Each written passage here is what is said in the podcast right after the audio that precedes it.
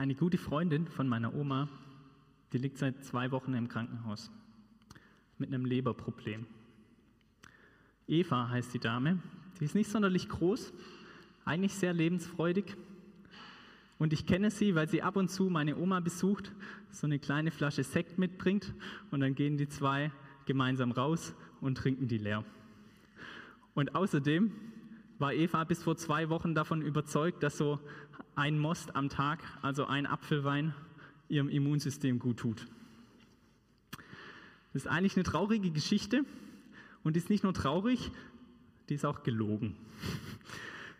Also die Eva, die gibt es schon, die heißt eigentlich anders, aber ihre Einstellung zu Most, die ist nicht gelogen und sie ist eigentlich über 90 und noch topfit. Jetzt, warum lüge ich euch eine Geschichte vor am Anfang dieser Predigt? Nicht, weil ich denke, dass ich Alkohol promoten sollte, sondern um euch ins Nachdenken darüber zu bringen, was gerade in euren Köpfen vorging. Was habt ihr gedacht, als ich von dem Krankenhaus erzählt habt, äh, habe? Wart ihr da überrumpelt von dem komischen Einstieg oder getroffen von dem Leid? Hättet ihr euch am liebsten davon distanziert? Und was ging in euren Köpfen vor, als ich von dem Mostkonsum erzählt habe? Habt ihr gedacht, boah, schlimm, was Alkohol so anrichten kann? Oder habt ihr euch gefragt, also hat das eine und das andere wirklich was miteinander zu tun? Oder kann sein, dass ihr doch heimlich gedacht habt, ah, selber schuld. In der Bibel begegnet Jesus einer Person, bei der denken ganz, ganz viele, also da muss irgendjemand was richtig, richtig falsch gemacht haben. Und wir schauen uns heute diese Bibelstelle an und gucken, wie Jesus dieser Person begegnet. Und ich lese die Stelle vor, die steht, wie gesagt, im Johannesevangelium im neunten Kapitel. Und die braucht gar keine große Einführung, die geht sehr selbsterklärend los. Jesus ging vorüber und sah einen Menschen, der blind geboren war. Und seine Jünger fragten ihn und sprachen, Rabbi, das heißt Lehrer, wer hat gesündigt, dieser oder seine Eltern, dass er blind geboren ist? Jesus antwortete, es hat weder dieser gesündigt noch seine Eltern, sondern es sollen die Werke Gottes offenbar werden an ihm. Wir müssen die Werke dessen wirken, der mich gesandt hat, solange es Tag ist. Es kommt eine Nacht, in der niemand wirken kann. Solange ich in der Welt bin, bin ich das Licht der Welt. Als er das gesagt hatte, spuckte er auf die Erde, machte daraus einen Brei und strich den Brei auf die Augen des Blinden und sprach zu ihm, geh zu dem Teich Siloa, das heißt übersetzt gesandt, und wasche dich. Da ging er hin und wusch sich und kam sehend wieder.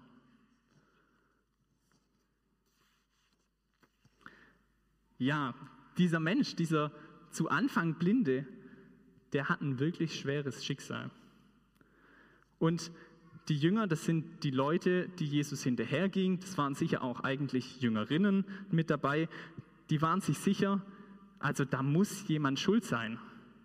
Aber wer? Also der ist ja blind geboren, ist dann vielleicht gar nicht er selber schuld, sondern eigentlich die Eltern. Und wäre das fair? Und als ich das beim ersten Mal gelesen habe, habe ich gedacht, also die Jünger, die denken ein bisschen wie in einem Grimm-Märchen. Heute denken wir eigentlich nicht mehr so. Und dann habe ich nachgedacht und habe gedacht, nee, das stimmt nicht. Wir denken eigentlich total oft so. Das ist nämlich manchmal auch gar nicht so dumm. Dieser, man nennt es Tun-Ergehens-Zusammenhang, wenn man da klug drüber reden will, ähm, der erkennt nämlich, dass unser Handeln, dass mein Handeln eine Auswirkung hat auf mich und auf mein Umfeld und das sogar über Generationen hinweg. Das Risiko für Lebererkrankungen, das steigt nämlich tatsächlich mit dem Alkoholkonsum. Und gerade wenn es um Gesundheit geht, dann ist es uns heutzutage ganz, ganz wichtig, dass man für sich selber sorgt, dass man Verantwortung für sich selber trägt.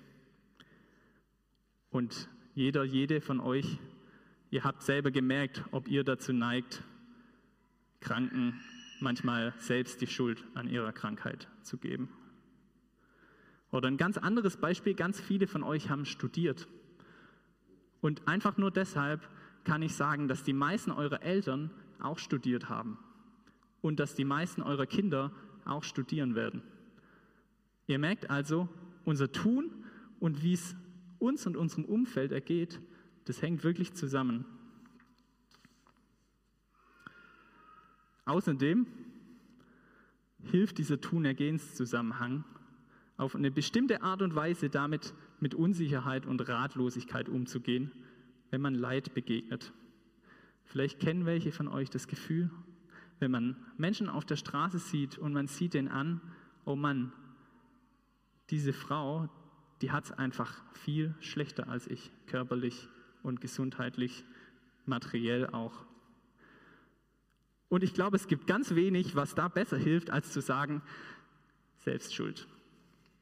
Es gibt aber leider nur ganz wenig, was das Herz härter macht, als zu sagen, Selbstschuld.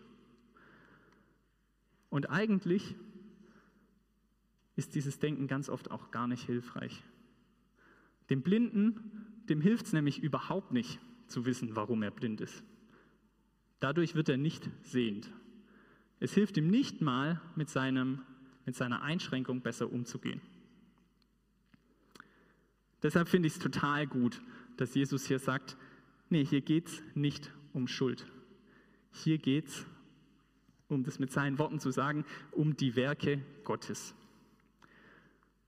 Das ist ein bisschen komisch, aber ich glaube eigentlich können wir uns was davon abschauen, das Leid, dem Leid anderer Menschen nicht mit Schuldzuweisungen zu begegnen und stattdessen zu fragen, hm, was will denn Gott tun? Was will denn Gott an dieser Person machen?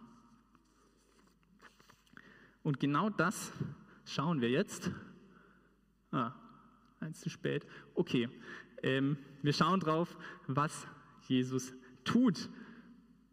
Und es fängt an damit, dass Jesus sagt, solange ich in der Welt bin, bin ich das Licht der Welt. Und dann macht er was sehr Seltsames.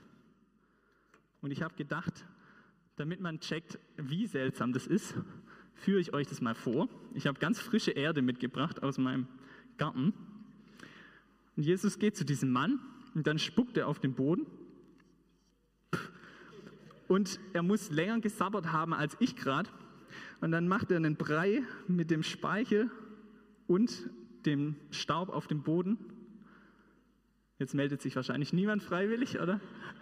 Schmiert den dem Blinden auf die Augen. Und vielleicht fragt ihr euch genauso wie ich, warum macht er das? Jetzt wurde dem Speicher im Alten, oder nicht im Alten Testament, zu der Zeit, wo Jesus gelebt hat, so ähm, heilende Kraft nachgesagt. Und man könnte sich fragen, boah, ist vielleicht dieses nicht sehen können, ist es so gravierend, dass selbst Jesus da irgendwelche Tricks braucht? Und dann kann man in die, in die Bibel schauen, sich andere Geschichten anschauen und merken, nee, Jesus kann das auch ganz gut so.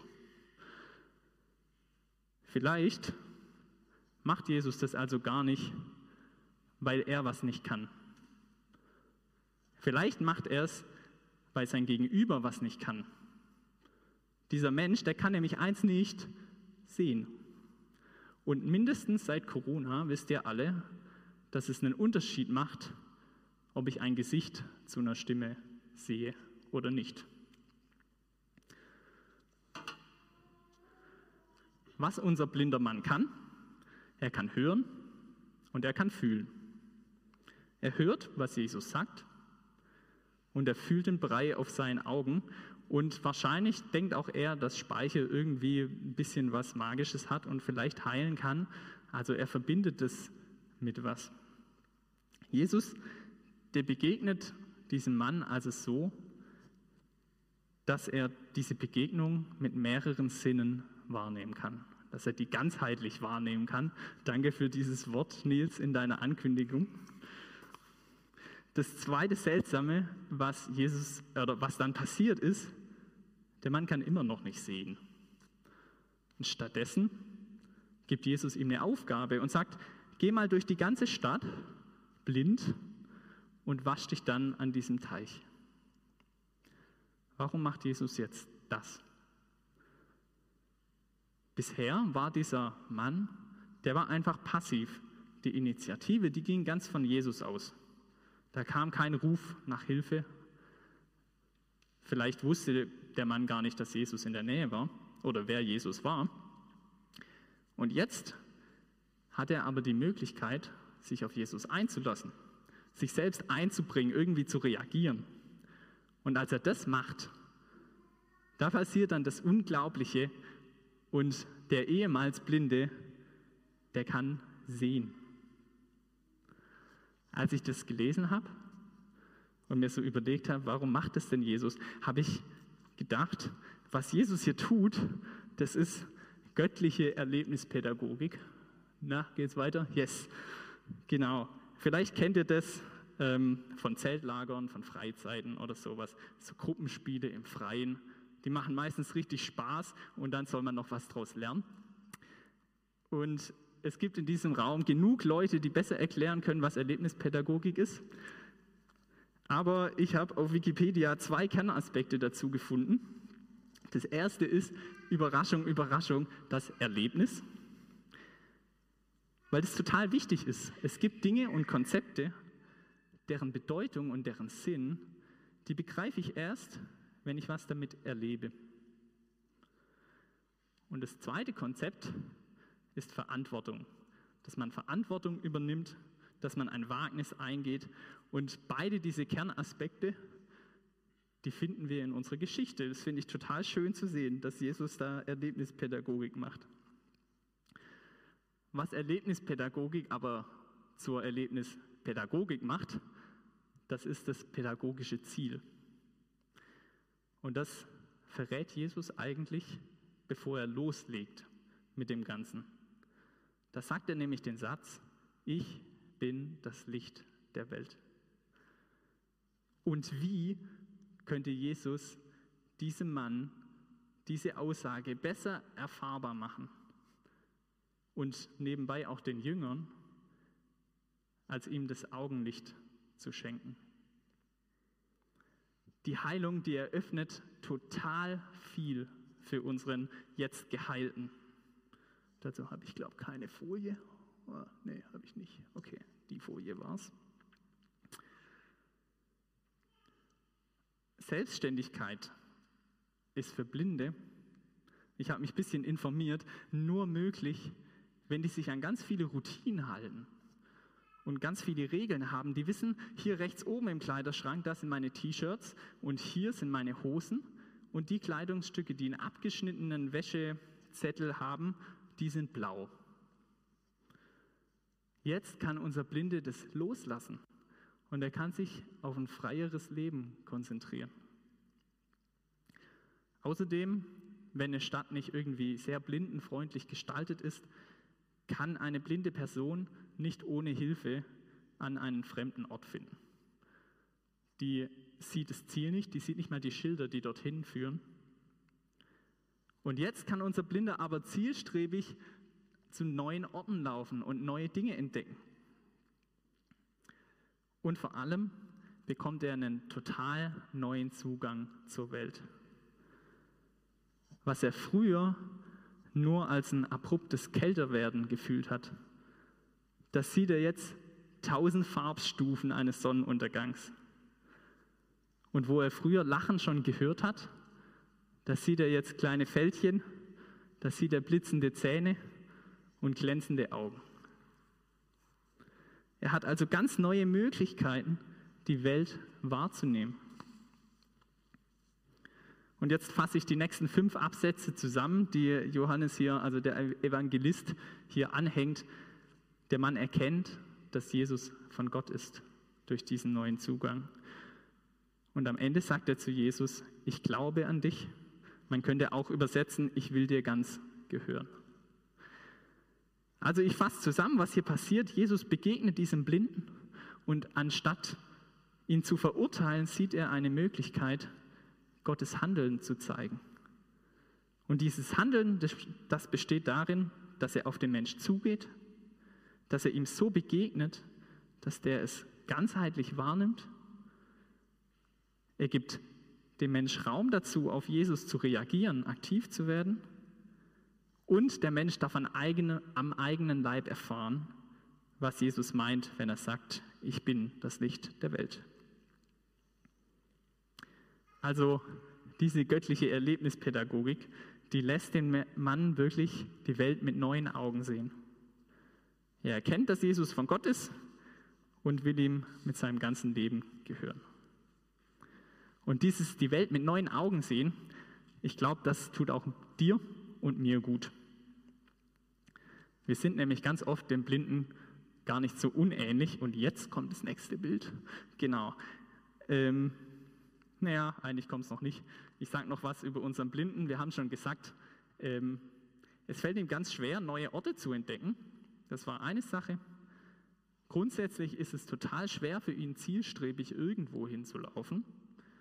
Und um selbstständig zu sein, braucht er ganz viele Routinen und Regeln. Und jetzt könnt ihr euch das Bild nochmal angucken. Ich war gestern im Neckartal ein bisschen unterwegs und ich merke immer wieder, ich bin jetzt schon fünf Jahre hier und trotzdem entdecke ich dann wieder so neue schöne Ecken. Das ist bei Neckarsteinach. Ähm, genau, und ich habe gemerkt, es tut mir total gut, neue Perspektiven zu bekommen. Und vielleicht, vielleicht geht es dir im Glauben gerade ähnlich. Du glaubst auch schon länger, fünf Jahre vielleicht oder länger oder kürzer, aber dir fehlt eine Perspektive, die dich mal wieder begeistert. Oder du glaubst eigentlich noch gar nicht so richtig und siehst noch gar nicht, was ein Jesus begeistern soll. Vielleicht besteht dein Glaube auch aus, oder dein ganzes Leben aus ganz vielen Regeln, die du brauchst, um dich irgendwie zu orientieren, um alles im Griff zu haben. Oder du bist wie ich ein bisschen so einer Umbruchsphase. Es passiert manchmal, wenn, man, äh, wenn sich Dinge ändern und ich überlege, wie es weitergeht, bin mir noch nicht sicher, was das Ziel ist. Und da tut es gut, wenn Jesus neue Blicke schenkt. Und ich finde es in der Geschichte wunder, wunderschön zu sehen, dass man eben das echt erleben kann. Jetzt bleibt nur noch die Frage, wie kann ich denn das erleben? Wie geht es bei mir? Und dazu hat die Wikipedia-Seite über Erlebnispädagogik nochmal was richtig Gutes zu sagen, nämlich die schreibt über Erlebnisse, Erlebnisse sind nicht planbar oder voraussagbar. Aber ein pädagogisches Setting lässt sich so gestalten, dass Erfahrungen möglich oder sehr wahrscheinlich werden. Also erstens, ob du so ein augenöffnendes Erlebnis hast oder nicht, liegt nicht primär an dir. Da bist du nicht schuld dran. Und auch in unserer Geschichte, da macht Jesus den ersten Schritt, nicht dieser jetzt Geheilte. Aber man kann schon die Wahrscheinlichkeit erhöhen. Ein gutes Beispiel, das sind die Jünger und die Jüngerinnen, die einfach Jesus hinterhergelaufen sind und die haben natürlich ganz viel gesehen, die haben natürlich ganz viel erlebt mit ihm und viele von ihnen hat es auch nachhaltig verändert. Und ich denke schon, dass es hilft, dass wenn man sich häufig mit Gott auseinandersetzt, irgendwie mit Leuten redet oder betet, dass man dann auch höhere Chancen hat, Gott bewusst zu begegnen. Und wenn du dich fragst, wie das funktioniert, sich irgendwie mit Gott auseinandersetzen, dann kannst du nachher beim Bistro mit Leuten reden. Hier gibt es ganz, ganz viele, für die das sehr, sehr wichtig ist in ihrem Leben. Genau. Und wir sehen in dem Text aber auch was Zweites, nämlich, dass Jesus uns schon Verantwortung übernehmen lässt. Ich glaube, es ist wichtig, dass wenn du meinst, dass dich Jesus zu was auffordert, dass du es vielleicht auf jeden Fall prüfst, vielleicht mit anderen Leuten redest, ob das nur irgendwie was ist, was du denkst. Ähm, aber es ist wichtig, dass du, wenn du dir sicher bist, dich auch wagst, was zu tun. Und ich weiß nicht, vielleicht ist es heute Abend, dass du weniger urteilst. Vielleicht hast du was ganz anderes aus dem Bibeltext rausgenommen. Eigentlich kann man da noch viel, viel länger drüber reden und ich habe nur über die Hälfte davon geredet, was ich dazu äh, mir so überlegt habe. Aber ähm, genau, es gibt genug darin zu entdecken und vielleicht hat euch auch was ganz anderes angesprochen. Aber das Wichtigste ist, dass Jesus dir begegnen will. Und er will es auf eine Art und Weise tun, die du begreifen kannst. Er will dich erfahren lassen, dass er wirklich das Licht der Welt ist. Amen. Ich bete noch. Jesus, ich danke dir, dass du uns wirklich begegnen willst. Ich danke dir, dass du gekommen bist, nicht um ein Richter zu sein, sondern ein Licht für uns. Und ich möchte dich bitten, dass du uns das erfahren lässt, dass du uns neue Perspektiven auf dich und auf andere schenkst. Amen.